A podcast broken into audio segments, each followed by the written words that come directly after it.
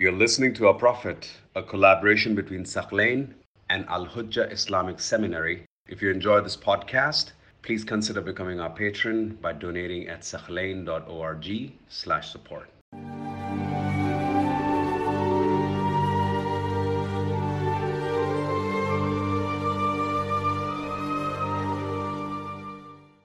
Now, let's stop a few minutes and analyze this event here.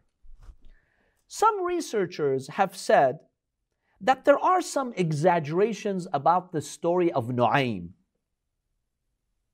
You know how Nu'aym, he sowed discord between the two sides and he divided them. They're like, it seems this is a little bit exaggerated because Nu'aym himself, he narrates a lot of these events. Secondly, some of our Shia scholars, they believe that maybe other historians have emphasized what Nu'aym did so much to dilute the role of Imam Ali in killing Amr, and he is the one who really scared the enemy.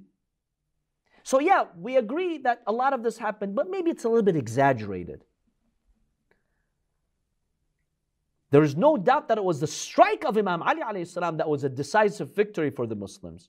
And yes, also Nu'aym played a role, but to a smaller extent. Another reservation that some researchers have is look, the Jews weren't that gullible. For uh, Nu'aym, one person to come and like just flip the whole things like that.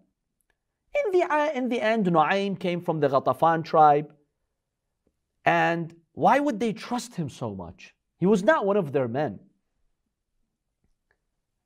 The third point we have historical evidence that it was the Prophet who came up with this plot to sow discord between who? The Arab tribes and the Jews.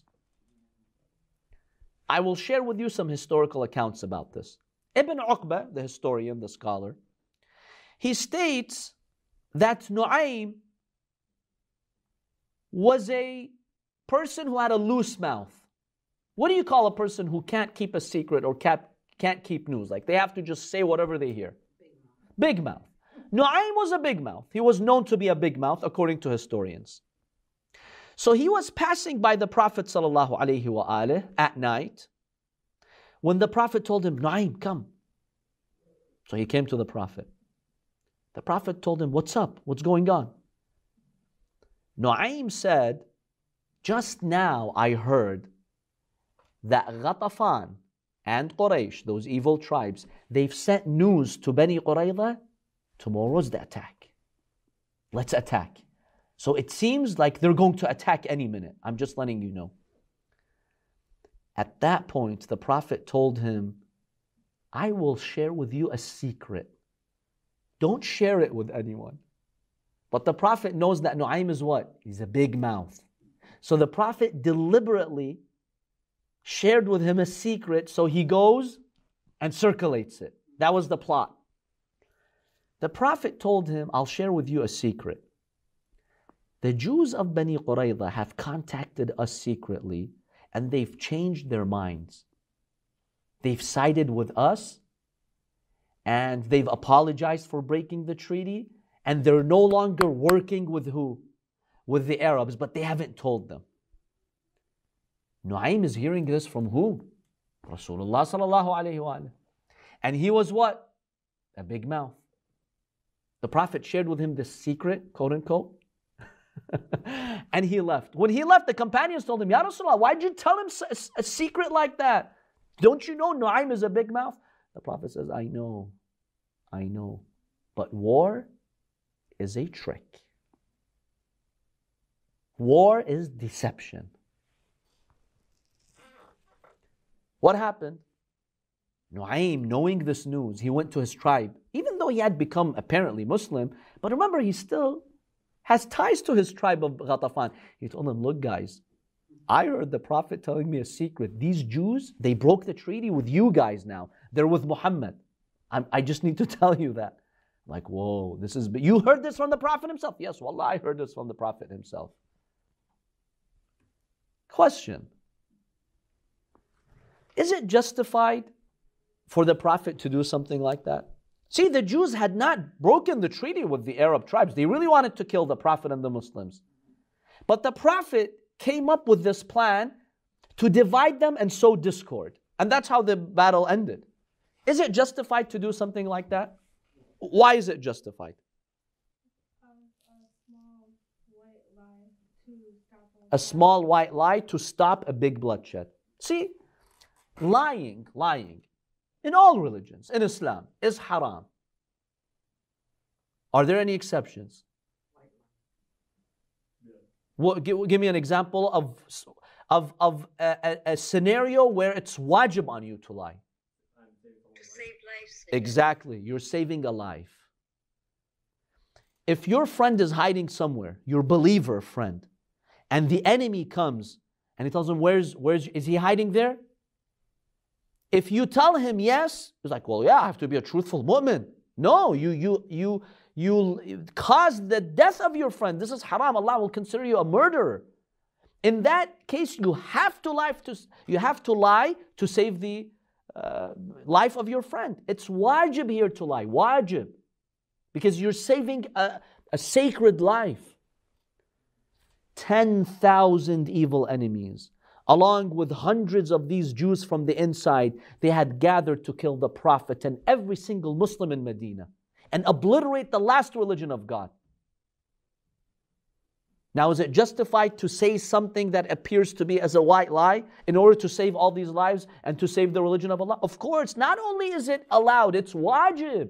If you have a trick like that, you have to. The enemies have come to kill you. If somebody has come to kill you, oh, let me tell you the truth, come kill me. You're not allowed to do that. These guys are enemies. So you have to use every trick you can with your enemy to save yourself. If somebody breaks into your house and the only way to get them out of the house and not kill your family is to lie or come up with a trick to deceive them. Can you do that? You have to do that. It's not a matter of wh- whether you can or not. You have to come up with a trick if you can. It's wajib. So those people who may misunderstand this and like, wait a minute, isn't the Prophet as-Sadiq al-Amin? He's the tr- truthful. He would never say anything that appears to be as not correct. How could he say something like that? He had to say something like that. He was saving lives. You have to say something like that. You have to cause disunity and make them stop the war. And remember, the Prophet wasn't after them killing them. They came to Medina.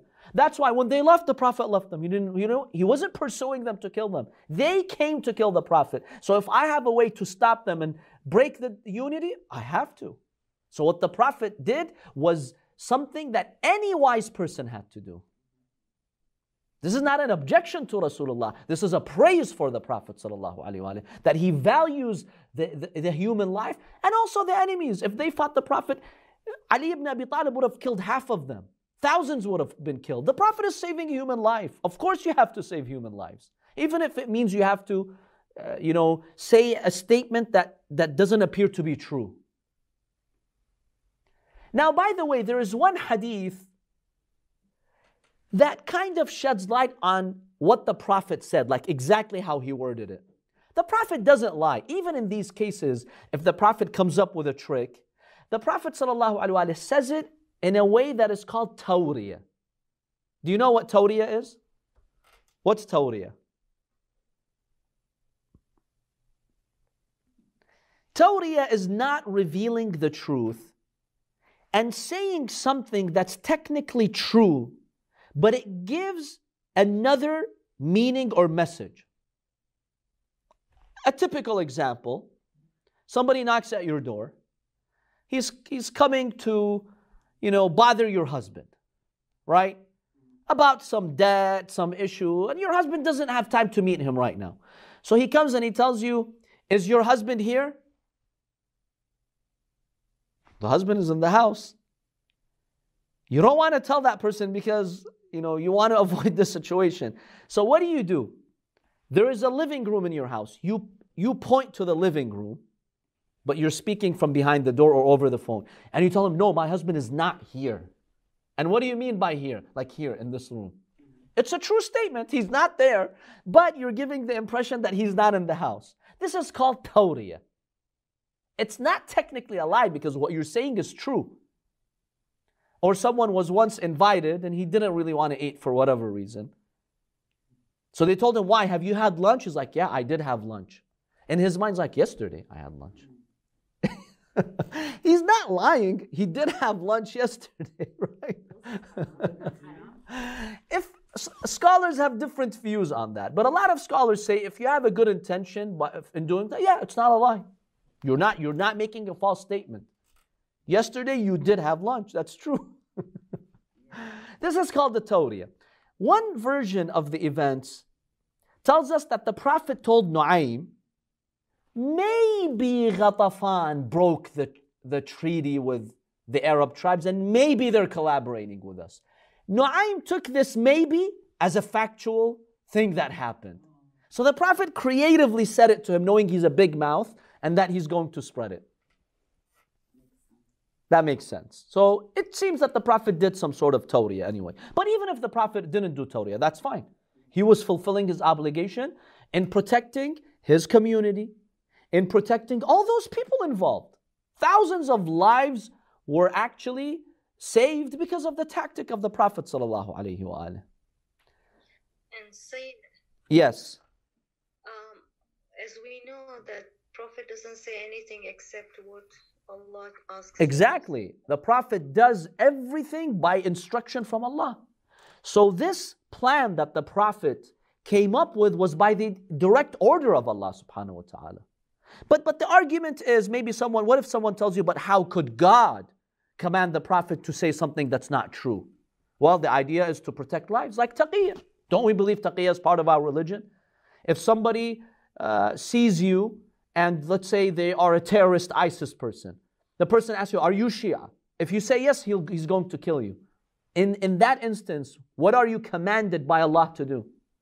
Conceal, conceal your faith. Don't tell them. Even pray like them. If they're seeing you pray and from your prayer they will detect that you are a Shia. Yes, you have to protect your life here. It's wajib. Taqiyya is wajib. In fact, if you pray the Shia way in those places, your salah is batil, it's invalid. Because Allah doesn't want you to pray in a way that will get you in trouble with them and have you get killed or hurt, hurt or harmed. So the Prophet was doing a type of taqiyya. It's a type of taqiyya. And so the Prophet famously stated, إِنَّمَا الْحَرْبُ خُدْعَةٌ War is deception. And Imam Ali alayhi in one hadith, he states, I swear by Allah, never have I lied. Never have I attributed something falsely to the Prophet. I heard the Prophet say, Al-harbu khud'a. War is deception. If you can trick your enemy to stop the war, do so. You're saving lives.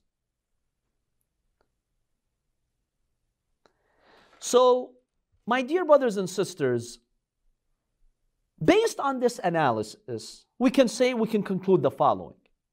Nu'aym was involved in this whole plan. But it seems from these narrations that I shared with you that the Prophet came up with the plan. Not the earlier version that I shared with you that stated Nu'aym, he himself came up with the plan and he did all of that. It's unlikely that Nu'aym, a new convert, is so savvy for him to do that. You can tell this was a godly plan. so it seems from these events that the Prophet ﷺ, he is the one who came up with the plan. And given the historical accounts that we have that Nu'aym was a bad mouth, not bad mouth, afwan, big mouth. Nu'aym was a big mouth. The Prophet said something to him, he went and he spread it, and that's how the Jews distrusted the Arabs, and the Arabs distrusted the Jews and the, and the, and the war ended. And this is completely justified because you are saving lives through this tactic.